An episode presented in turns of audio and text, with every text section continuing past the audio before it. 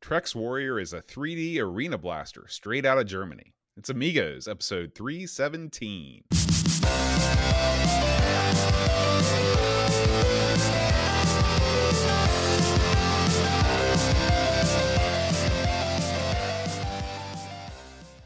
Hi, everybody. Welcome to Amigos. I'm John. And I'm Aaron. And today, Aaron, we're going to be talking about Trex Warrior. Mm, Now, Aaron, you've spent some time in the arena before. that's true. That's true, Boat. And Um, have you? So I mean, you've been you've uh, fought uh, uh, uh, in in the arena before. Yeah, yeah. Now, tell me about your. We've heard about all of your humiliating defeats as a as a as a karateka, as Yeah. they say. Yeah. Um, tell me about your most stunning victory. Well, you know, I, I uh, most of my defeats were were if style, grace, memorization of a kata were involved, that would be the humiliating defeat. But in actual Kumite, you know, just like Jean Claude Van Damme, hmm listen, I, it was a mixed bag. I'll be honest with you, Bo. But I, I did come out on top occasionally. I've got What was your what was your what was your uh, coup de grace? If you I got will? two third places, you know, Mhm.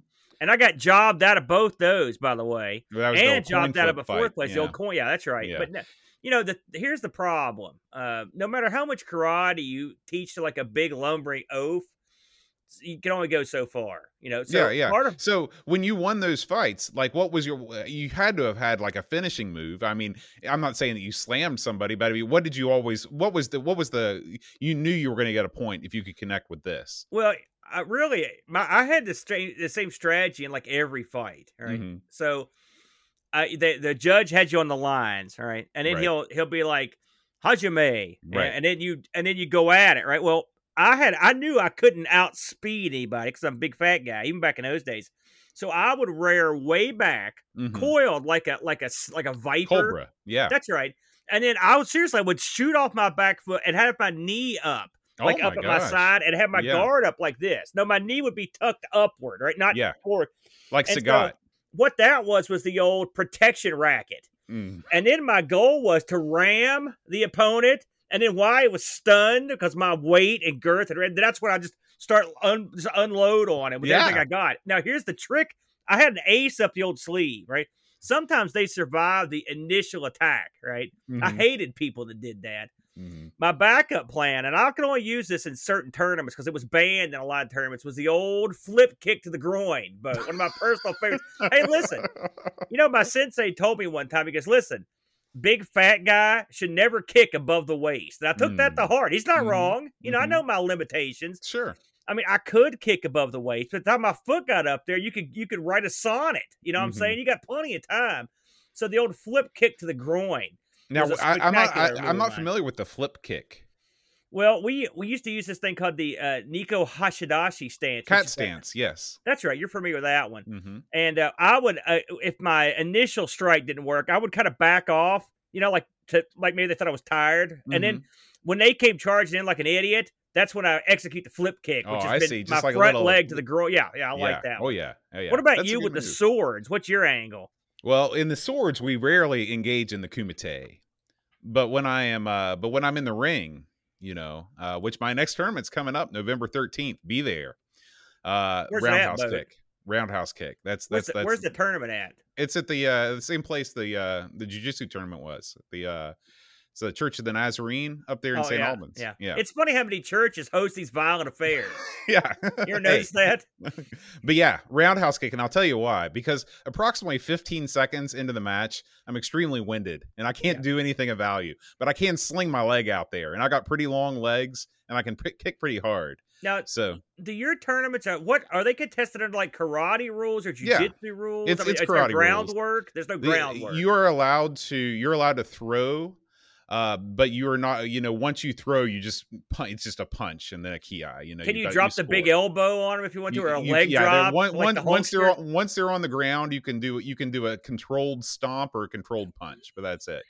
But I like the- that. Controlled no, uh, stomp. but for me, my goal is to execute at least one throw on my next uh, you know, and so that that's that's what I, that's what I'm hoping for. How many did of those pretty have you well. executed in tournament pl- before today? Not zero, zero throws. What is your what's your go to throw? A little hip toss, maybe a little uh, arm arm no, drag. it's it's it's a it's the old uh, major outer reap where you grab their collar and then you you do that thing and take them I- down. what I would say here's what I'd like to see you do in tournament, all right? And I, I think this would be awesome.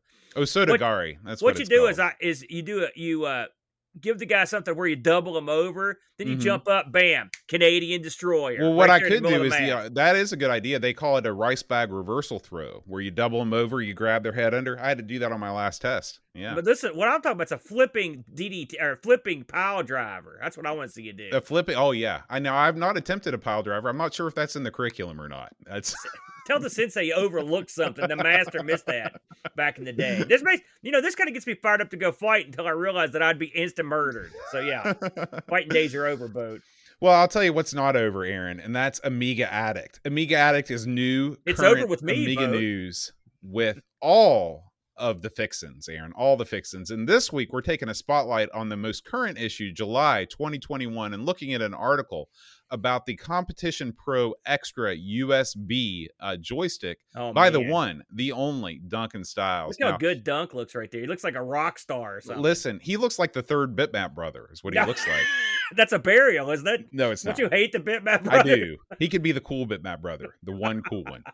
Um, so you know, Amiga Addict is packed with information. I was scanning through all 60 plus pages, uh, and looking for something we could talk about this issue, and I, I I came across three or four articles right away. I was like, well, we definitely need to talk about this, but I decided that since we haven't really covered any hardware stuff on our these uh, Amiga Addict ads that we're doing, we should talk about this now.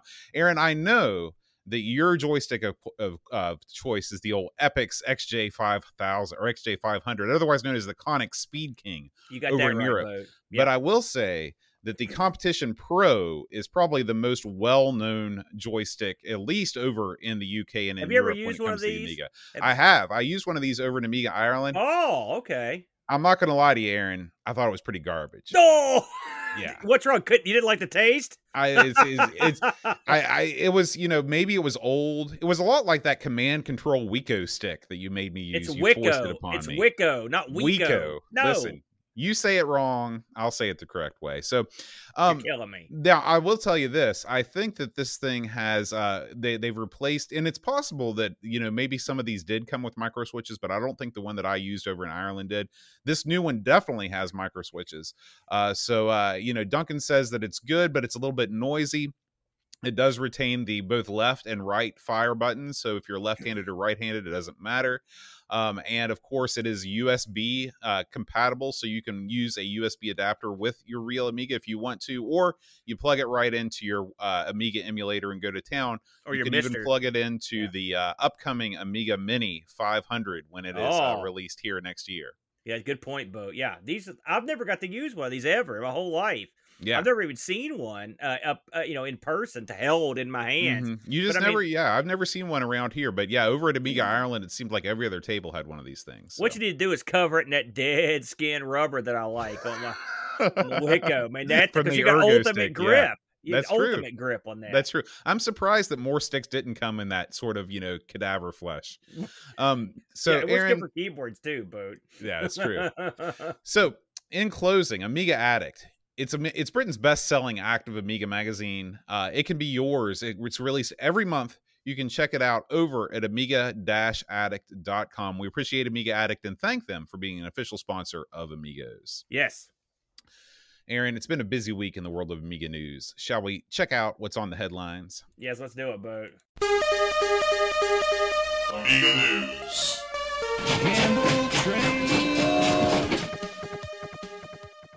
All right. All right, Aaron, right out of the gate, we have a new video from a friend of the show, Amigo supporter Chris Edwards. He is talking about how to flash and erase Amiga EPROMs. Now, Aaron, you check this out. What's the lowdown on this video? Well, listen, I would never try it, you know, because the way I flash stuff involves a raincoat. You know what I mean? Mm, yes. But uh, Chris And a knows- jail sentence. this. what is that a jailable offense now? The old flash? Was it ever not a jailable offense? I don't know. Never really thought about it. But uh, by the way, look at the cool robot that Chris has on his on his desk there. I, I love those. Uh, anyway, yeah, it, he gives you the full skinny, brother. Uh, Chris has a bunch of uh, videos out. Uh, he he releases these things like clockwork, and uh, always a good time. Uh, he uh, goes through it. He he goes through the whole uh, the whole bit here. You know, we used to do uh, we used to burn EPROMs when I worked at Lexmark for the printers. You know, and uh, it's amazing how uh, many of the how many times you botch the job man. I mean, I've seen some you put a botched up EPROM in something and you get some weird results, buddy. Mm. I can tell you that right now. it's some strange stuff. But uh, yeah, Chris knows what he's doing. He's an old school geek type. He reminds me sort of a he's like a more skilled version of me, a lot more skilled and a lot more gutsy. I wouldn't try half this stuff, but he gets in there and gets it done. Good stuff.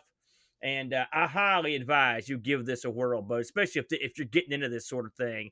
Way out of our league, Bo. We don't we don't play in this realm. Absolutely. All right, moving on down the line.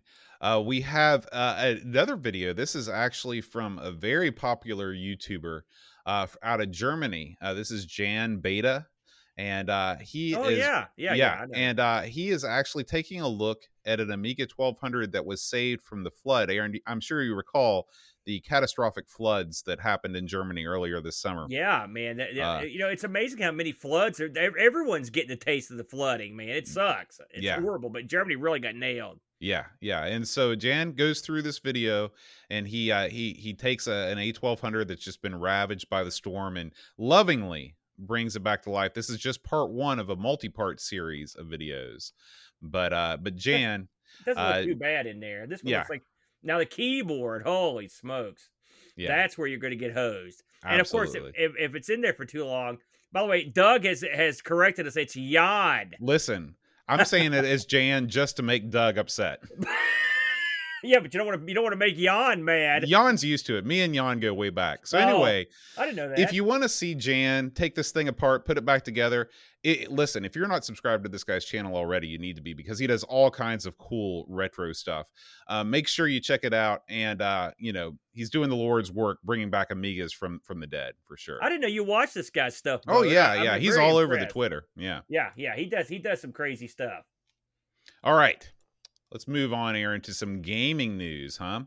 Okay. So there is a new well, it's not a new it's a recently released dungeon crawler for the amiga uh, it's called blade and uh, this is uh, it's a follow-up Uh, i guess this game was originally supposed to come out pretty late in the amiga's life um, it's i think it was originally released in 1996 it was supposed to come out but it, it, it was it was dogged by development challenges and then of course the amiga sort of died so uh, but anyway it's come back this is a sequel to a game called hilt aaron did you ever play hilt I've never even heard of that one, Boaster. No, I'm not gonna lie no.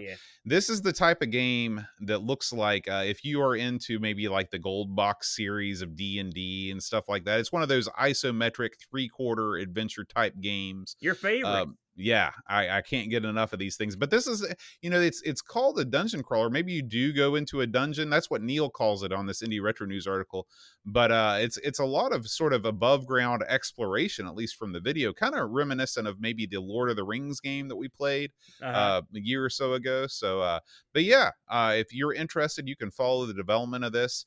Uh, there's a link in the show notes. Of course, always check out Indie Retro News for the hottest uh, new game action for old systems. you know, I'm looking at this, and this looks like I, I listen. This is not my bag, and I doubt it's yours. But I No. know, I know for a fact, there's a lot of people out here would be uh, like love it on this. This looks like it's right up their alley. The, I'm just Yeah. looking at the way the guys move around, the way you Mhm. move stuff, the way it looks. So yeah, yeah. uh, that'll be interesting to, keep- to uh, keep an eye on. So, Aaron, we come at last to Retro Rewind. Aaron, you love Retro Rewind. I love Retro Rewind.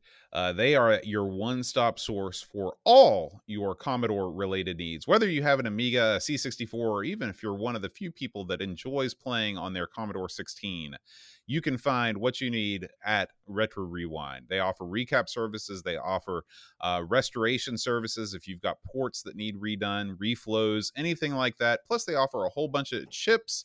Speaking of EPROMs, they got EPROMs out the wazoo. I'm sure Chris Mm. Edwards uh, probably ordered his EPROMs direct from Frank and the boys over at Retro Rewind. They got the Kung Fu Flash Cart. They got all your diagnostic tools. Uh, guys, if you have not checked out Retro Rewind and you are looking for a quality establishment to order new hardware for your classic Commodore computers, look no further. Check them out. And guess what? You can save 10% off any order just by using the code Amigos10 at checkout. Let me just say this about Retro Rewind, uh, and and but we've we've been at this for a while now, uh, and uh, we've seen a lot of these places come and go. Uh, but uh, Frank uh, at Retro Rewind, we I can tell you without hesitation that I recommend his service, its quality. I recommend him as a quality person, and I think that he will take care of you. and if you're in North America in particular, he he is a good guy to go to. he is very skilled and he is very knowledgeable and he knows what he's up to. So give him a shot. Yes. Yes. All right. So Aaron, it's time. It's time.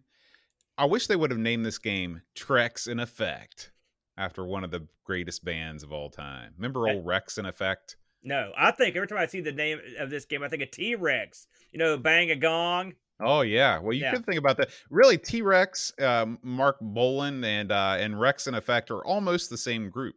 I think that they did a couple records together. So, Aaron, let's talk about Trex Warrior.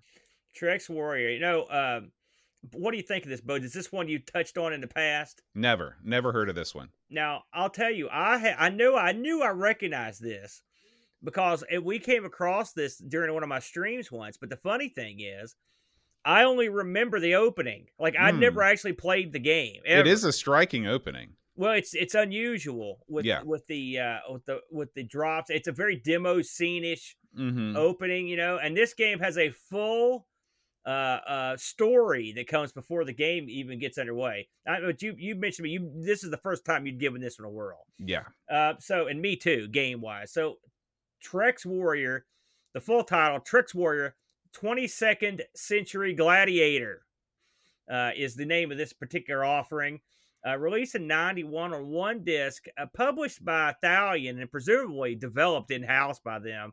Um, the here's a wacky thing about this game.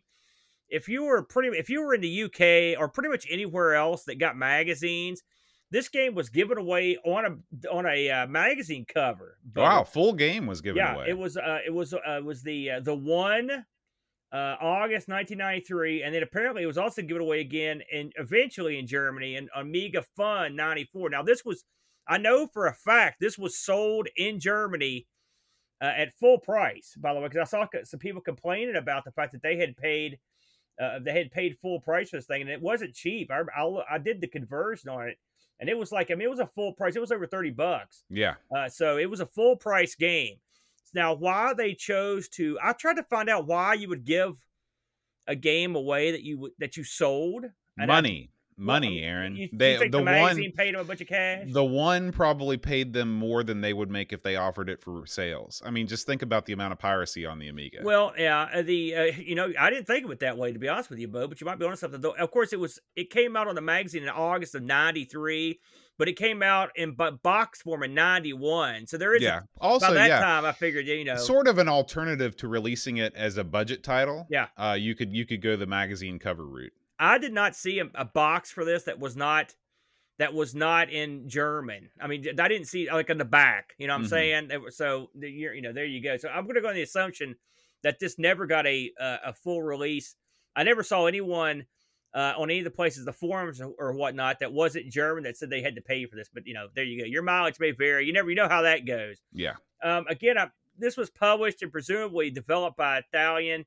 Uh, they have, of course, they've done the probably the greatest Amiga game of all time. Lionheart was their mm-hmm. baby, but they've done. You know, I was surprised how much stuff they had just published as a publisher. Both they published quite a bit of stuff. Some of it's their own stuff.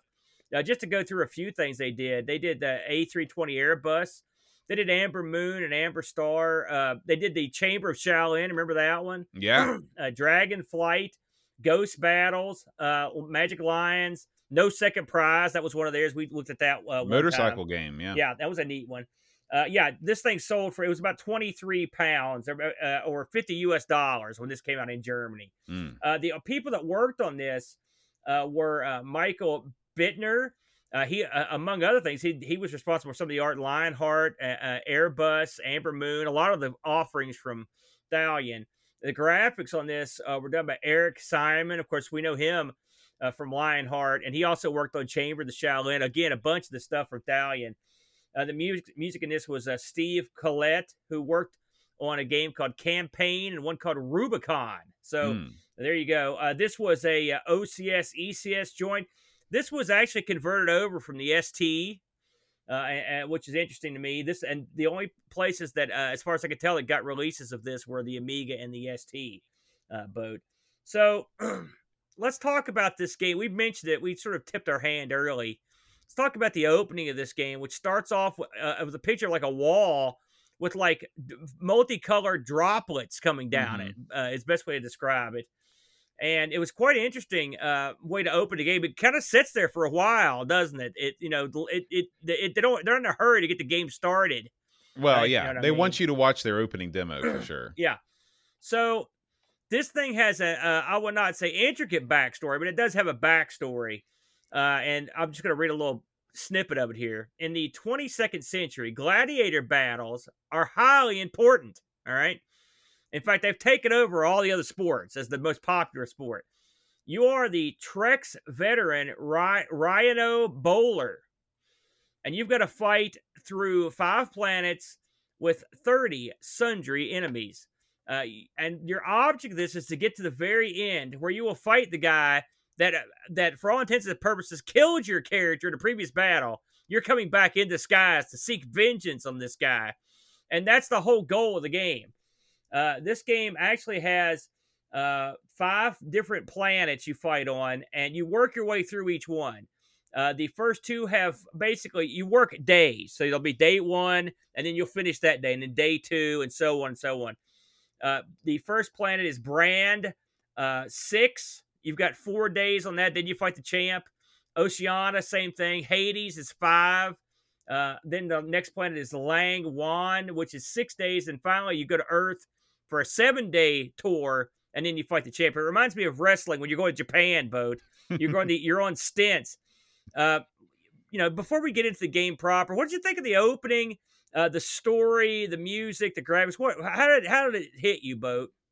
Um, it reminded me a lot of eh, of Ball Blazer, to tell you the truth. Um, it uh, I think you know Flack just did a sprite castle on Ball Blazer uh, Yeah. not long ago. I was going to mention that too. Yeah. um all of the you know future sport references combined with the first person perspective it was hard for me to shake that ball blazer feel throughout. Now of course the the actual game itself what you do in the game is different than ball blazer but um it, it definitely i wonder if uh, if that was in any any kind of an influence to the people that that created this Well, it, I, I don't know how they could not have at least been aware of it. I mean, Mhm. let's face facts. In fact, I sent you a note earlier this week that mentioned the exact same thing.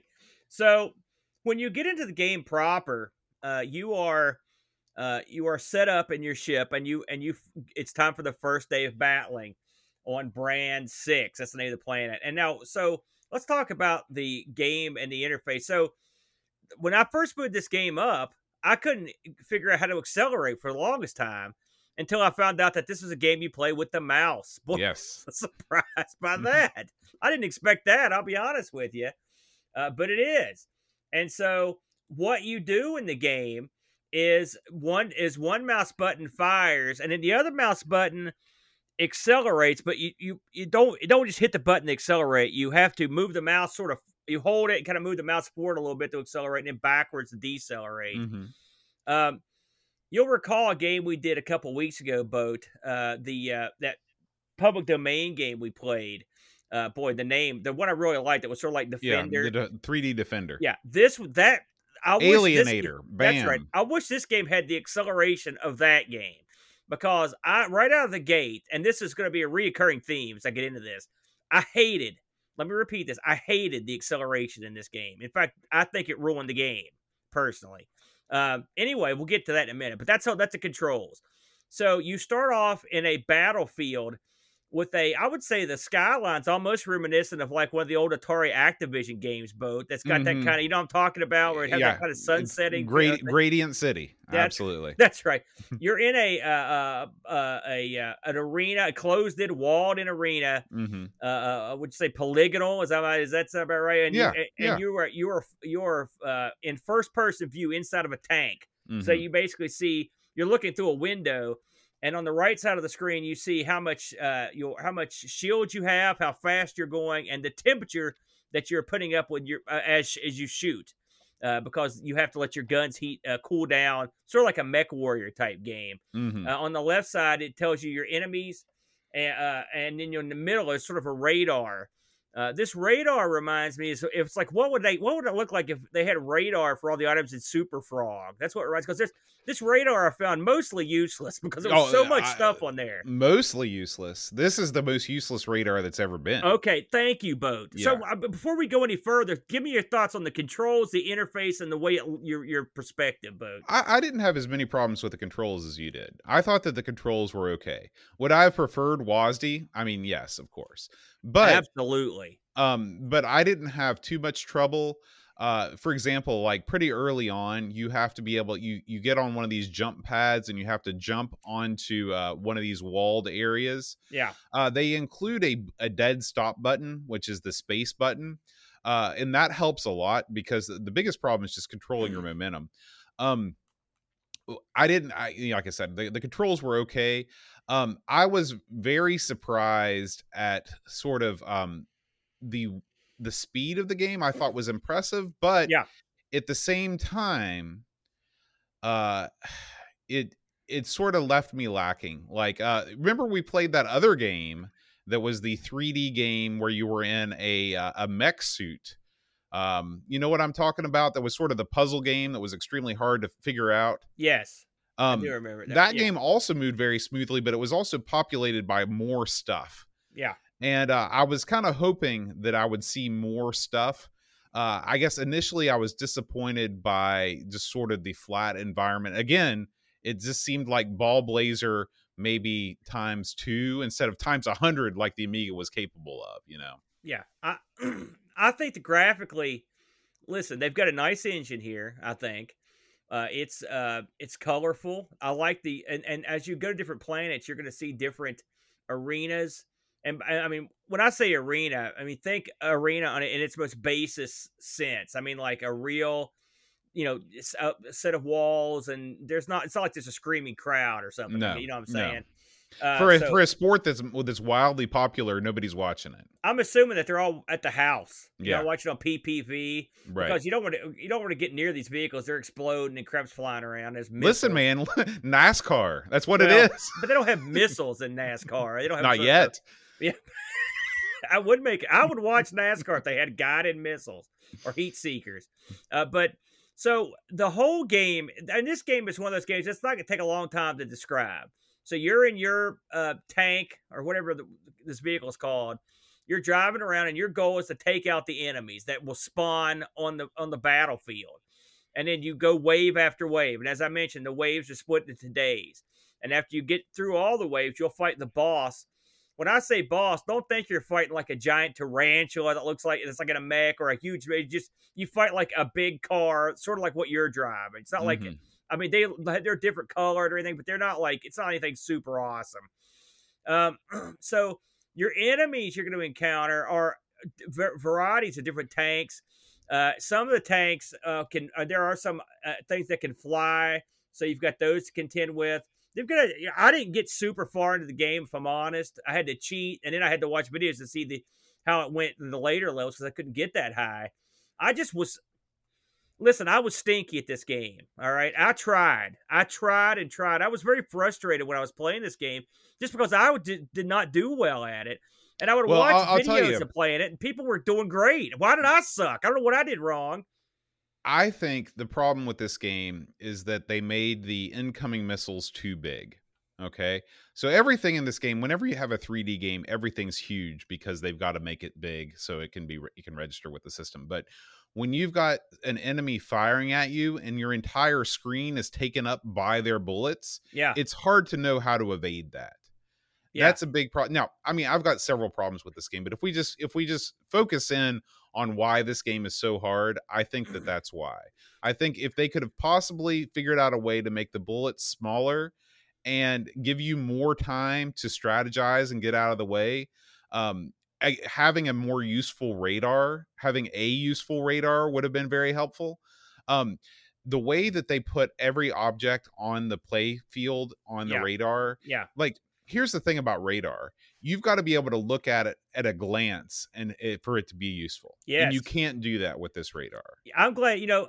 Listen, sometimes I just think well, you're you're an idiot. You you don't under you don't you, you're no good at this. But I mean, the radar. I'm like you. Like in the other game, that Alienator, you can look at the radar and instantly you knew everything that was going on. It was perfectly done, right? This radar has two. Now this stuff, some of this stuff's important. It puts out points because there are various points on the on the game board uh, or on the arena that you need to know about, like where the bounce pads are, where the power ups are. But I mean, it's just it's too it's just Yeah, there's too much. and here's the thing at least in the arenas that i played and Yeah. maybe later on in the game this is a, a, different issue but these arenas are super small i mean comparatively to what they might be you can do a 360 spin and see everything in the arena you Yeah. don't need to be able you don't need that to figure out where the jump pad is Well, I, you're right, but there are power ups. I mean, I, listen, I didn't use it for that. Don't get me. I don't want you to think that. Well, Aaron, man, he's really got a, a grip on this. I didn't.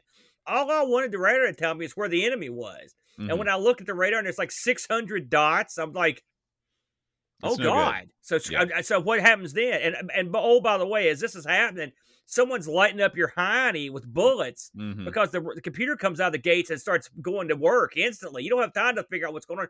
When the game first comes up, it gives you some orientation time. It's what it's called. Mhm. Uh, but I mean, there's no enemy there, so you can sort of drive around and look at the field. Yeah. Now, I mean, I will say it is nice that they put that in. That's not Yeah. something that a lot of games put in from this time. So I do appreciate that. Whether it was necessary on every single level, I think is questionable. They do offer that on every single level.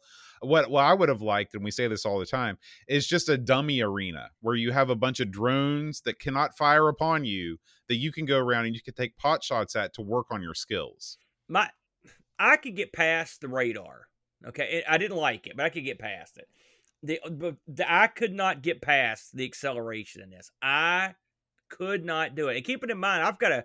I was playing this on the Mister with a proper mouse and uh, uh, uh, a mouse pad. I was set up. It wasn't like I was using the tank mouse here, and I could not g- come to grips with the accelerating, deaccelerating thing. I just hated it. It's a stupid way to do it.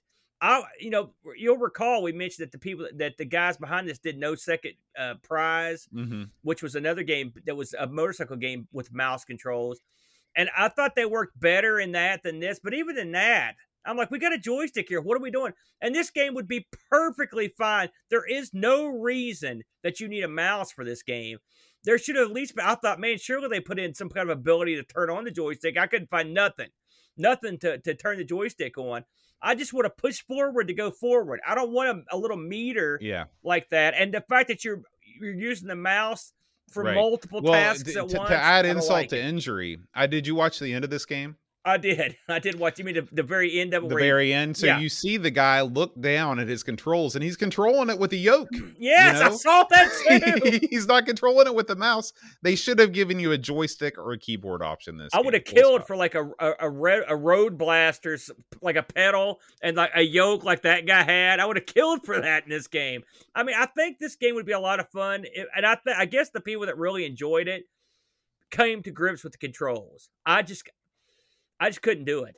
Um, we should mention we would be derelict in our duties we didn't mention some of the other aspects of the game here. You know, as you go through the game boat, uh, you're you're earning credits uh, because it's one of those deals where you earn credits to buy goods. All right. Mhm. Now I looked at some of the goods uh, that were on that were for sale here.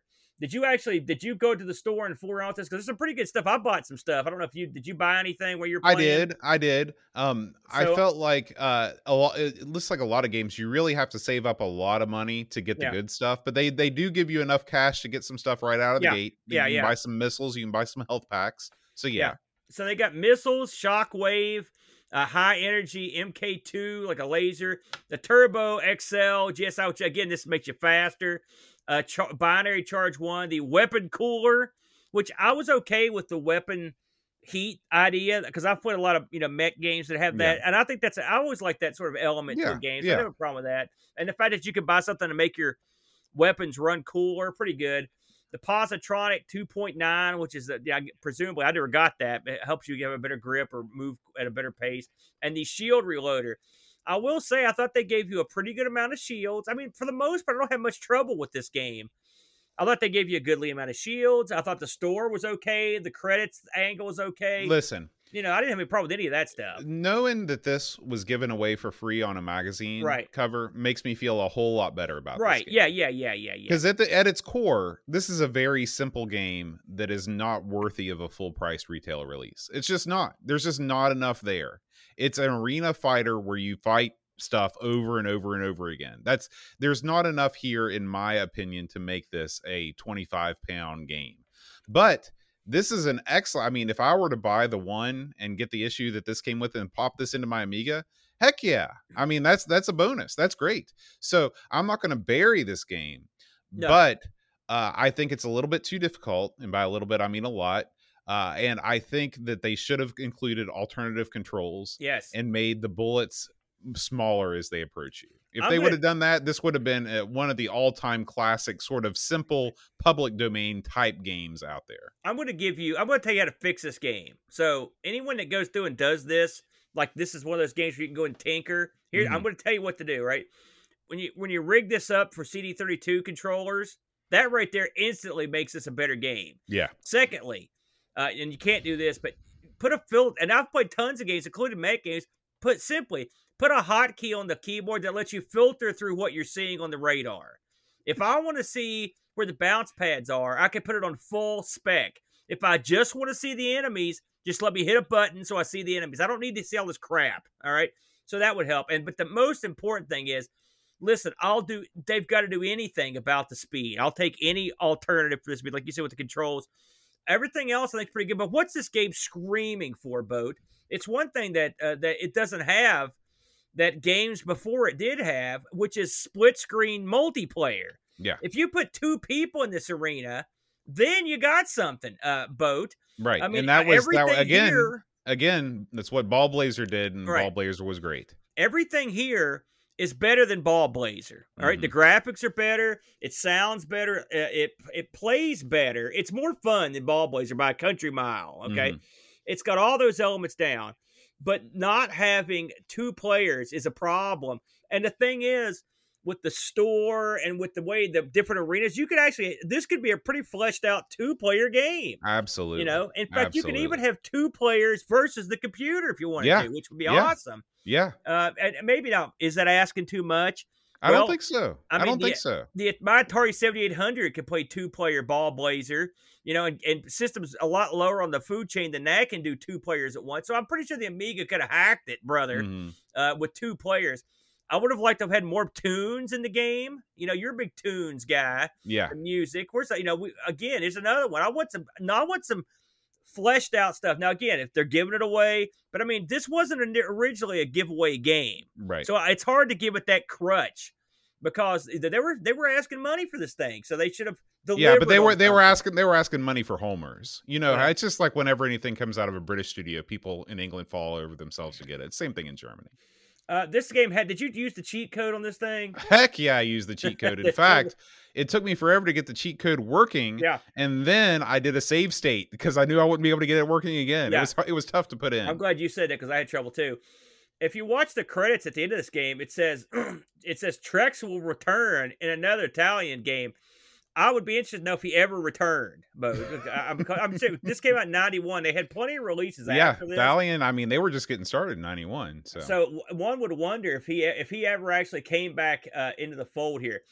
Uh, we mentioned both that this got a, a dual release, uh, and this came out on both the uh, Amiga and it came over from the Atari ST. If you look at the two games side by side, which is if you're watching the video, that's what we're doing. They're very very similar, aren't they? Both. yeah, yeah. uh, I mean, you would be hard pressed to tell the difference between the two. I mean, I'm looking at these, and I it's almost if if I didn't know I had done the video, I'd think it was the same video twice. I Mhm, think the yeah. sky might be a little bit more fleshed out in the Amiga, a little bit more colorful, but Mm-hmm. pretty much that's the long and short of that. So I don't think you're gonna uh, you're gonna make it any better by playing on the ST, but you might. You know, without playing it, you never know. But it looks it in terms of graphically, it looks um, almost exact, Boaster. Absolutely. Um, so I first of all I looked this up on eBay. Let's get to that. I found none for sale. I found none of the cover discs for sale, and I found none that had sold anywhere. So I don't know how rare these are to come by.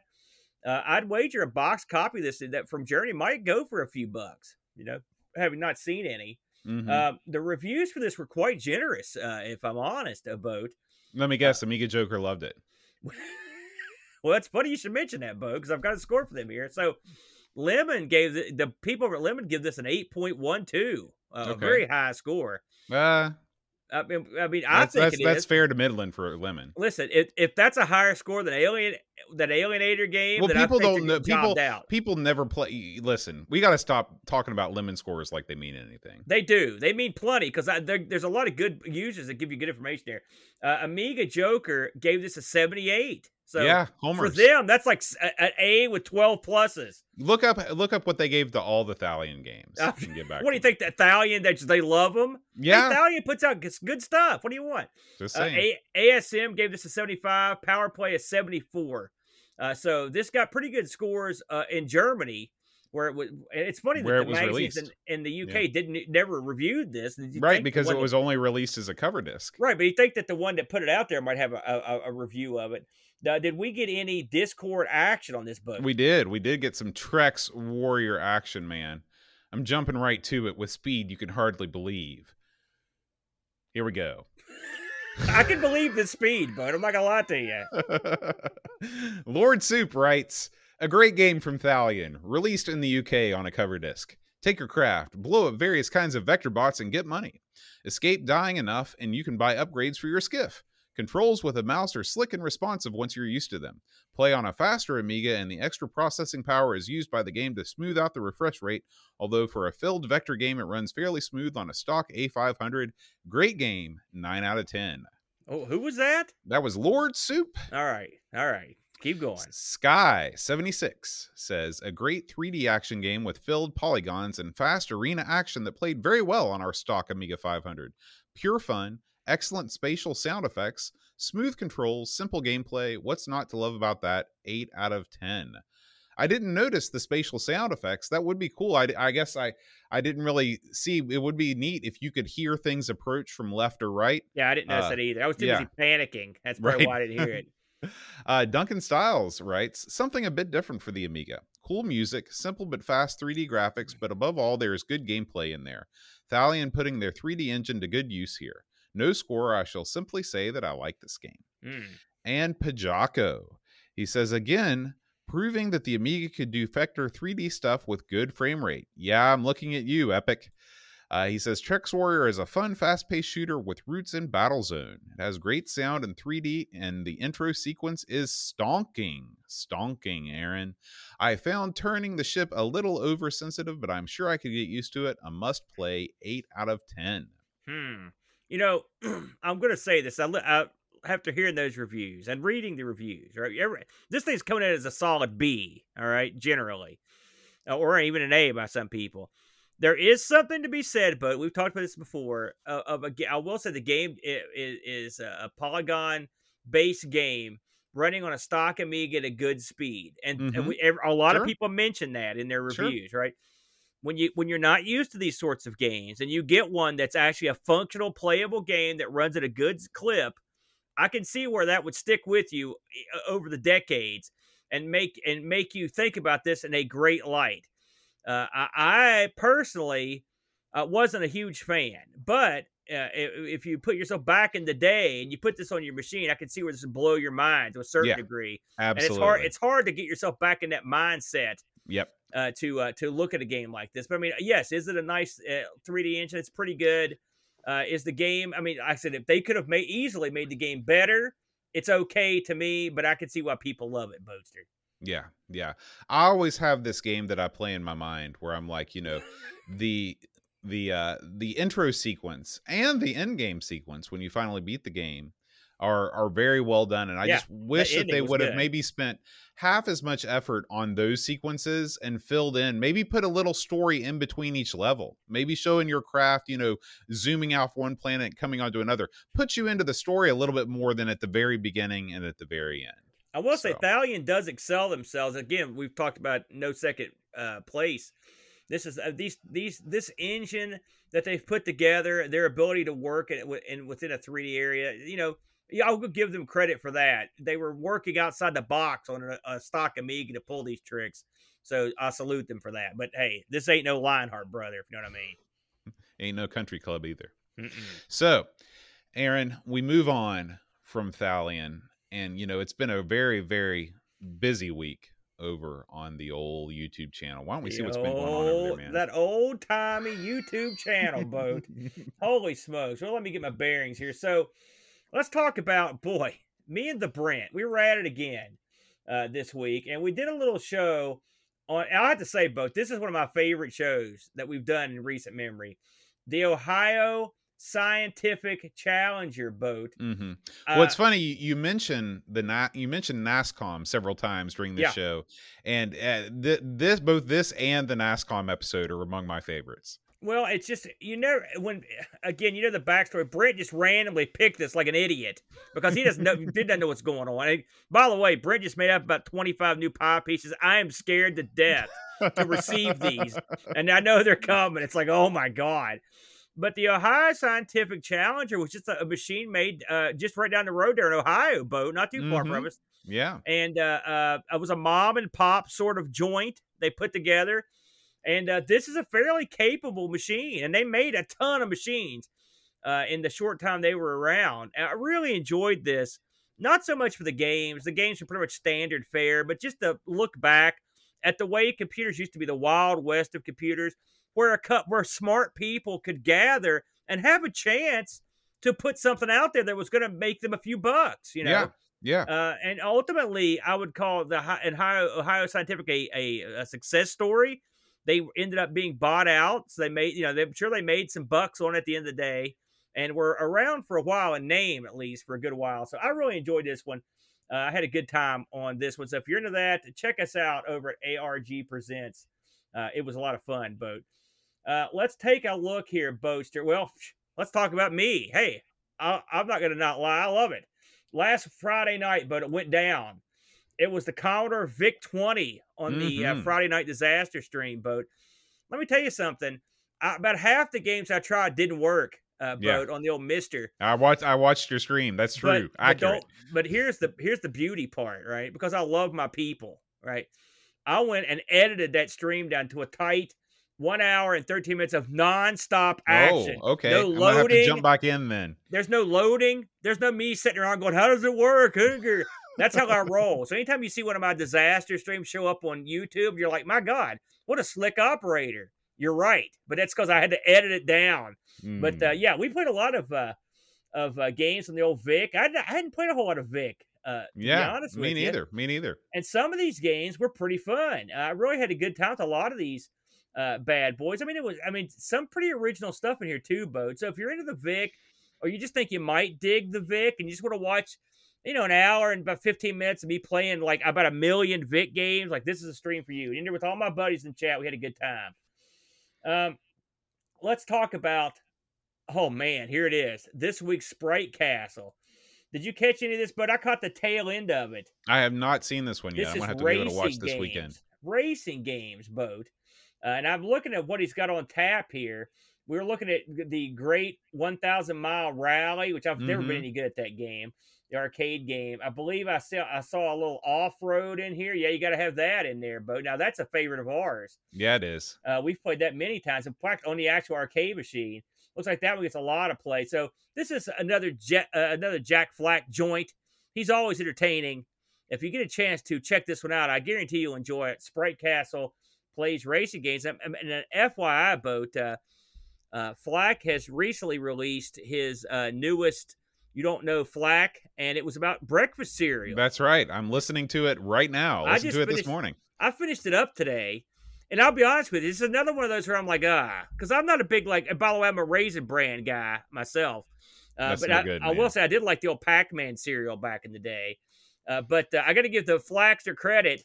This guy could talk about. He could do a show on like on a manure salesman. It would be entertaining because because he he's got the gift of gab, brother. he, He, does he does he can he he makes it work but i mean listen he's got he's got the the ultimate combination of being great on the stick and having a fantastic memory Yeah, you know, no kidding. He's Yeah. remembered all his breakfast cereal stuff. I can't remember that crap. Are you kidding me?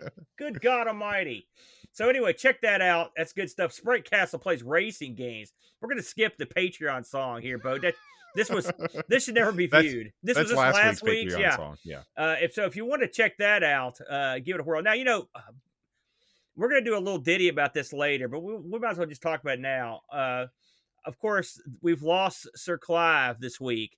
Uh, Sir Clive Sinclair passed away. I believe it was yesterday, Bo, wasn't it? yeah Um, and uh, i think it was uh, yesterday uh, he he had been ill for a while uh, at boat, and finally passed. I think it was eighty one, and so uh, we're gonna we're gonna do a little bonus show after this one uh, about uh, just a little thing about Sir Clive, kind of celebrate his life.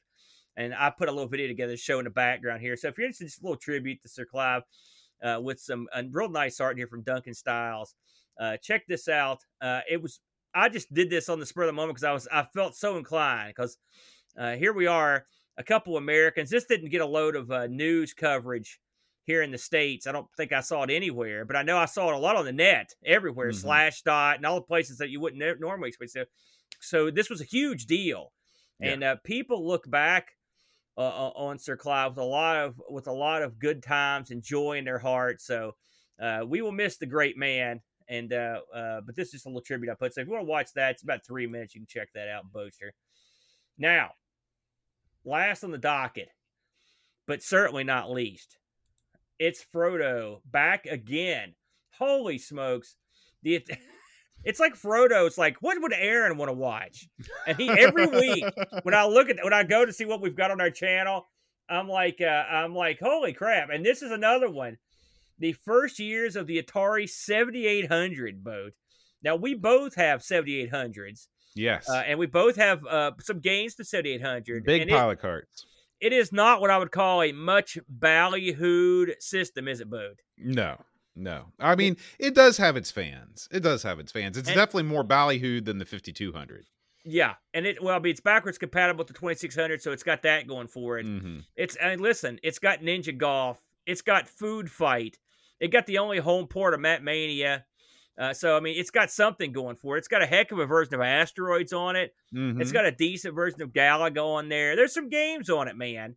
yeah Uh, but uh, uh, the first years would have been actually this thing had been sitting in a in a in a, in a uh, shelf for a couple years before the first Right. years of it were released. So I I'm sure they had a believe I believe it was originally slated for release in late 1984. Look so at that Ms. Pac-Man boat, which is uh, beautiful. If this thing would have been released on time, yeah, you know, it could have been a different world, man.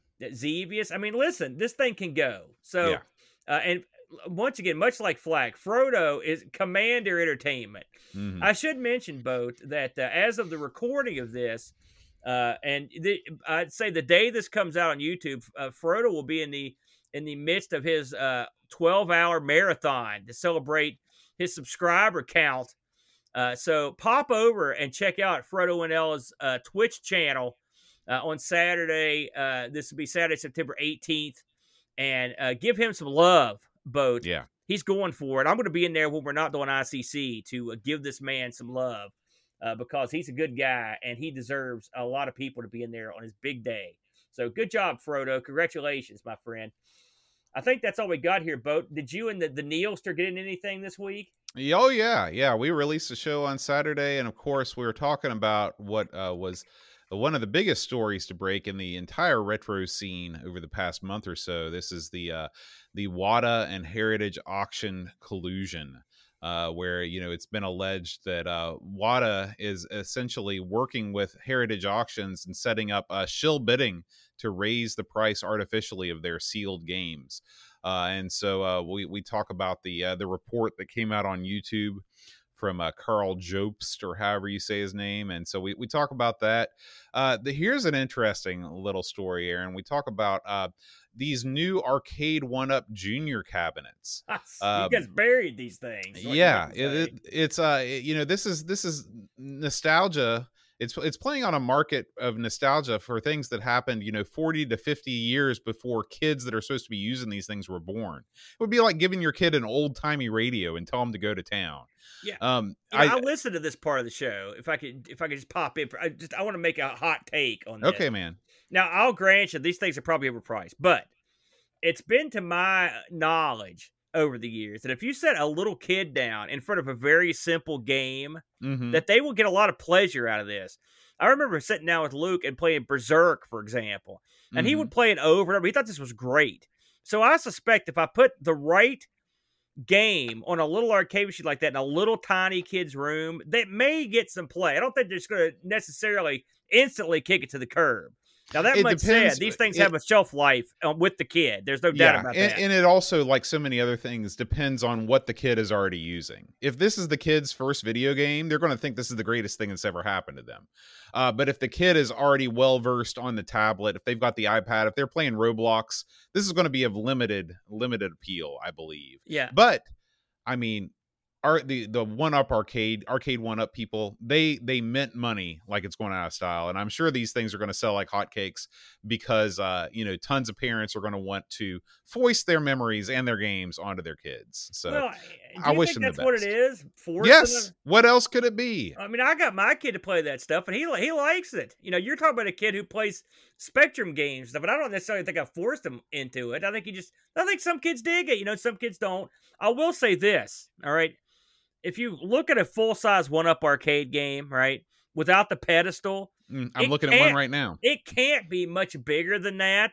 And one would wonder why you wish wouldn't get your kid one of those. uh it is it is much bigger than that these I mean, things are only 36 these things are only 36 inches high that's three feet high aaron I guess what I'm saying is, like, you could get a little kid a chair, and they could play those, and they Right. would you would have a lot more longevity. Like this thing, if the kid grows at all, they're gonna look like a hunchback trying to play Yeah. Pac-Man and stuff. So yeah I yeah. wonder about the brilliance of that, but they, but they it was Well, they're not. enjoyed- They're not thinking long term. You know, eh, they're they're looking to make a quick buck. That's Yeah. what they're they're in business like everybody else is. So anyway, you can check that out. And we, of course, it was our 50th episode of this yeah. week in Retro. Congratulations, Bo Thank you. and Neil.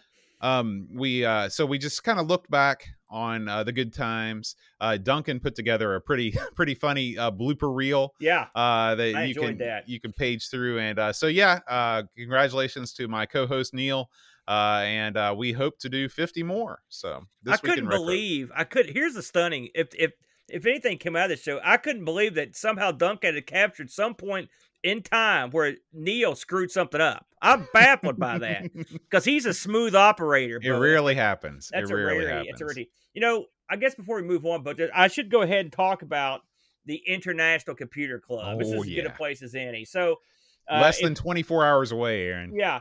Uh, the International Computer Club is a little thing that we put together, Boat, because we had a computer club that kind of like we couldn't meet uh, because of the things that were going down with the pandemic and whatnot. And so we thought it might be fun to, you know, do a one on the on the computer, you know. Mhm. And uh, lo and behold, uh, we put this together, you know, uh, uh, and and we've had a good time with it. I think this will be like the fourth one, Boat yeah that we're trying. Uh, it's going to be uh, as we're recording this. It'll be tomorrow at 6 p.m. Eastern Standard Time. That's September 18th at 6 p at 6 p.m. Eastern Standard Time. Uh, we'll be broadcasting this thing on Twitch. Uh, if you're in our Discord, you can join us in Discord uh, via the uh, I- International Computer Club uh, voice channel. Uh, we'll have uh, a good lineup, boat. I think we've got about six or seven people that are going to be putting stuff out there. And Chris is in there, and Doug, and Graham, Mhm. and and uh, David. Z. A bunch of people uh, are in there, and I was I was pleased as punch to uh, to see the the people come in because I was I didn't know if we had left enough time to get people interested this time around. You never know with these things. I always wonder if we're going to do, be doing the last one because every time I'm like, you know, what are people going to do? Want to do another one? But people seem to be kind of into it, you know. yeah man And, and so uh, uh, it should be a good time. Oh yeah, Dave's gonna. Oh, I know what Dave's got in store. I'm not gonna tell it. It'll be fun. oh Uh, I, Listen, I- I've been preparing for this mentally for the past month. in other words, you bought a I'm- bottle of whiskey. Is what you're saying? Several. So I am going to be large and in charge at International Computer Club. I cannot wait. Well, I, I hope it'll be fun. I hope everybody has a good time. So uh, that will be tomorrow again at 6 p.m. Eastern Time. Uh, everyone's invited. If you're on the Discord, pop on in. Even if you don't have anything to, to uh, talk about, you can just pop in. And if you if you uh, want to, you can uh, talk, or if not, you can just sit there. And we'll also have uh, the Twitch stream going. So it's double trouble boat. That's tomorrow night. Should be a lot of fun, my friend. Sounds good.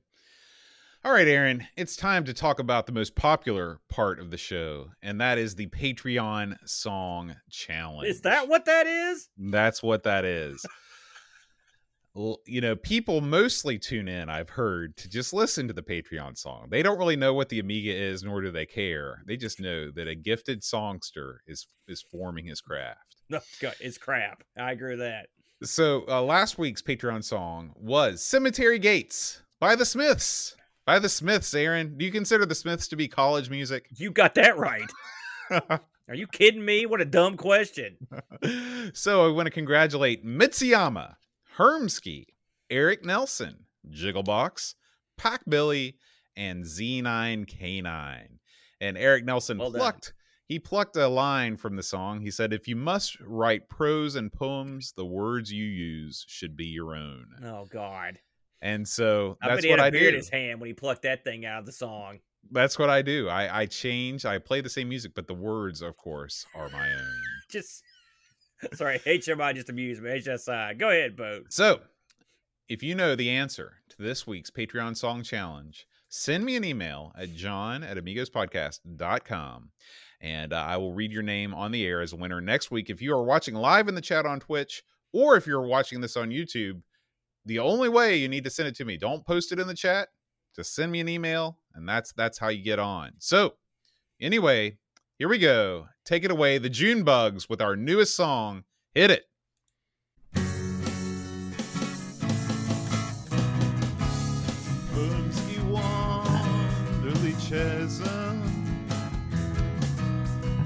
Richardson, David Hearn, Chris Edwards, Ramo K, Ramo K David Terrace, Jude Carlos, Matthew Mobius, the Phantom Magnus, Seth Yates, Alistair Fiend, Christian Russo. David Z, George Rosansky, The Amiga Show, Daniel Crabtree, Super Family, Crazy Loomis, William Venterscar, Heavy Systems Inc., Bundy Frag Lord, Mark Violent, Olavo.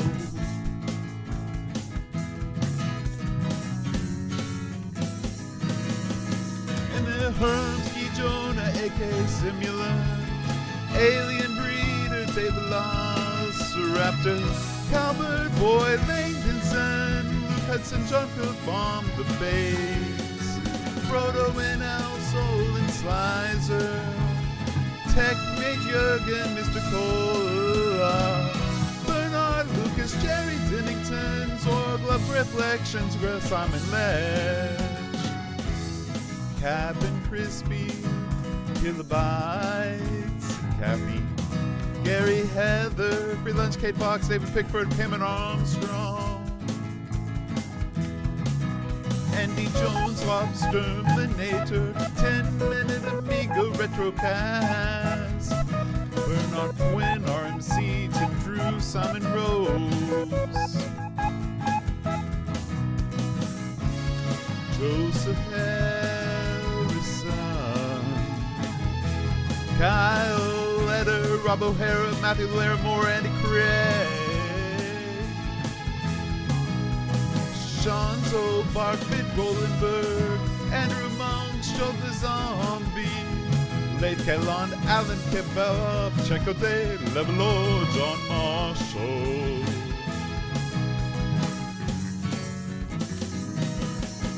Matthew Perron, Ricky DeRocha, Creepy Dead Boy, Figgy CDZ, The Sloan, Norris Stefan, Sorgon Mortensen, Edvin Helen, Christopher Hassel, Ravi Abbott, Chris Folds, Lauren Giroux, Graham Bebke, Adam Battersby, O'Brien's Retro Vintage, Gary Hucker, Paul Harrington, Duncan Styles, Taves from the crib. Josh Nana Bradley, Jonas Rouleau. Shea, Eric Nelson, Kim Tommy Holmberstein, Daniel Bingston, Brutal Barracuda, Darren Coles, Jason Warnes, Pixels like Don Kyo, Bjorn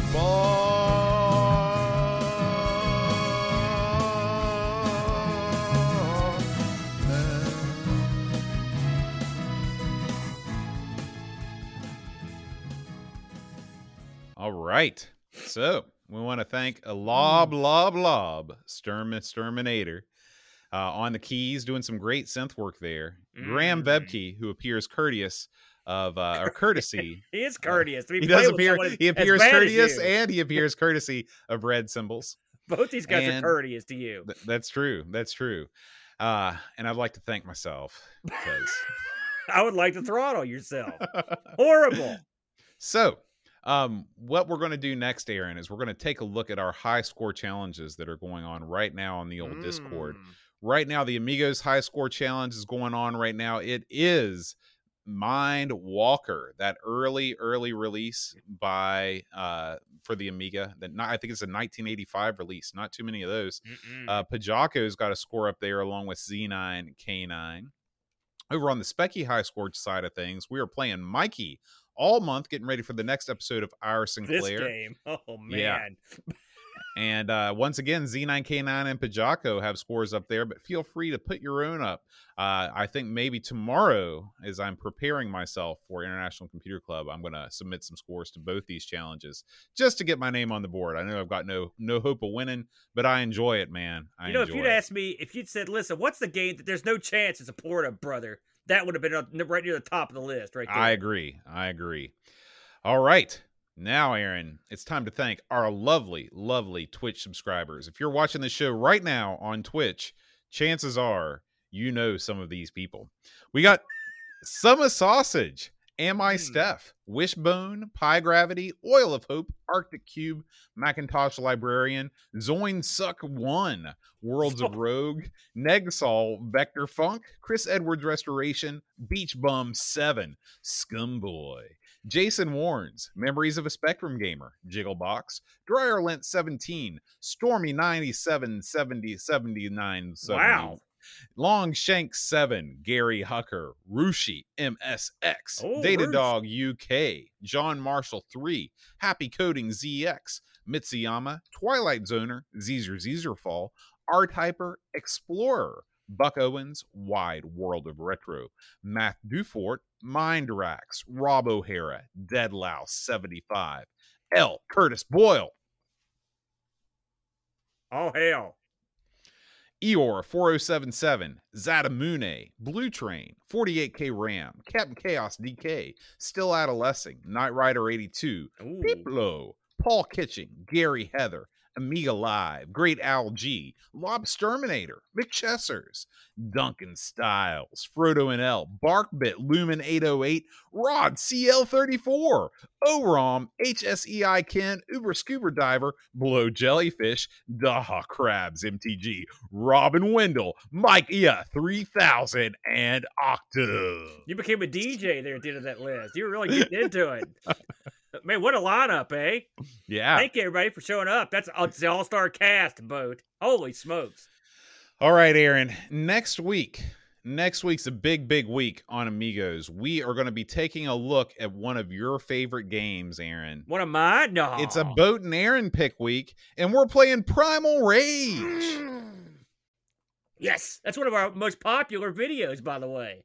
Is The it Primal really? Rage. Yeah, it is. I don't know why. That's awesome, dude. Primal Rage. I got I got nuggets of information to lay down on the Primal Rage. Beautiful. I can't wait. I can't wait. Yeah. All right, guys. Thanks as always for watching. We'll see you next time. Until then, Adios. adios.